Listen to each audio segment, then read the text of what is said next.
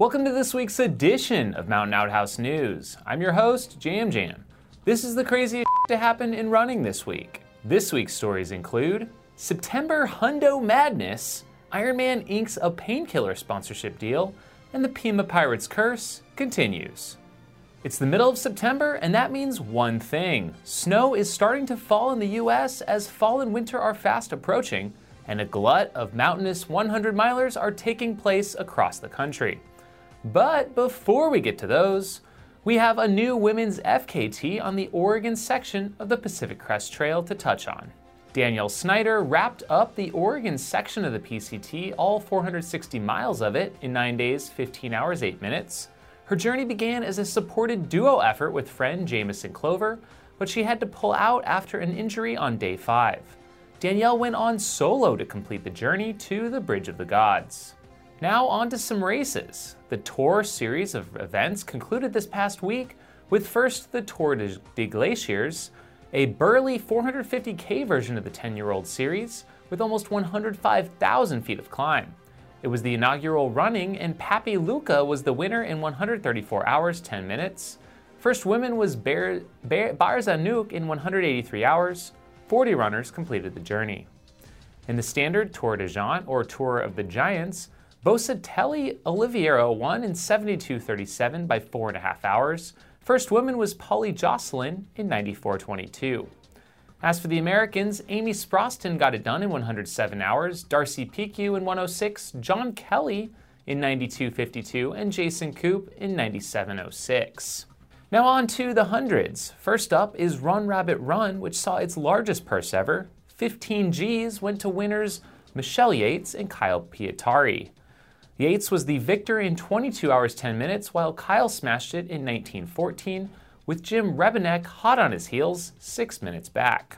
Shout out to Prescottonian Michael Versteeg for hanging tough after leading much of the race to finish fourth, and Aravaipa Racing's Tessa Chesser, who was third in her debut 100. Next up, Mogollon Monster 100, the original mythical mountain creature ultra in the country, turned eight this year. Nathan Moody battled Buck Blankenship for the win, finishing just ahead of him in 21:33, the fourth fastest time here. Third was your very own Mountain Outhouse editor Michael Carson in 22 hours 29 minutes. For the ladies, Erin Dial of Tucson was way out front for most of the race. She opened up a huge lead and was crushing it. That all changed on the final climb of the course, where eventual winner Elle Spacek of Lakewood, Colorado, charged ahead and won by 45 minutes. Uh, next up was Jess Mullen in third, after Erin in second. The Mogollon Monster itself made an appearance all over the course this weekend and has now taken to social media after learning of its own newfound fame being associated with an ultra running race. You can find it on Instagram at Mogollon underscore monster. The Pima Pirate curse continues after last year's blowup at both Run Rabbit and Mogollon by key members of Tucson's Pima Pirate contingency. They returned in force to raid the booty at Run Rabbit and try to slay the monster in Arizona. Unfortunately for them, it was drop after drop after drop. Charlie and Catlow faded out of Run Rabbit, Jordan Camastro, Michael Dewar, and Kent Warlick out of Mogollon. All in all, eight pirates were lost this weekend. Although there is a glimmer of hope, Erin Dial, of course, led Mogollon for something like 90 miles before placing second. Sion Lupowitz was a solid fourth, and Kevin Cross finished just under 30 hours. I guess until next year. Hal Koerner's Pine to Palm in Southern Oregon turned 10 this year. The inaugural 100 seemed like it was just yesterday. Sergio Morales ran super fast with the second fastest all time here in 1737, chased by Jace Hinsley just four minutes back. Only Timothy Olson has run faster here. On the women's side, Stephanie Franck was champ in 26 21. And then on to another one. IMTUF in Idaho, which saw Rachel Entrekin of Seattle take the win in a hair over 24 hours. She had a one hour win margin over second place, Jordan Kramer. Ryan Kaiser took the big win for the men in 22.08, holding off Ethan Richards of Montana, who was 15 minutes back.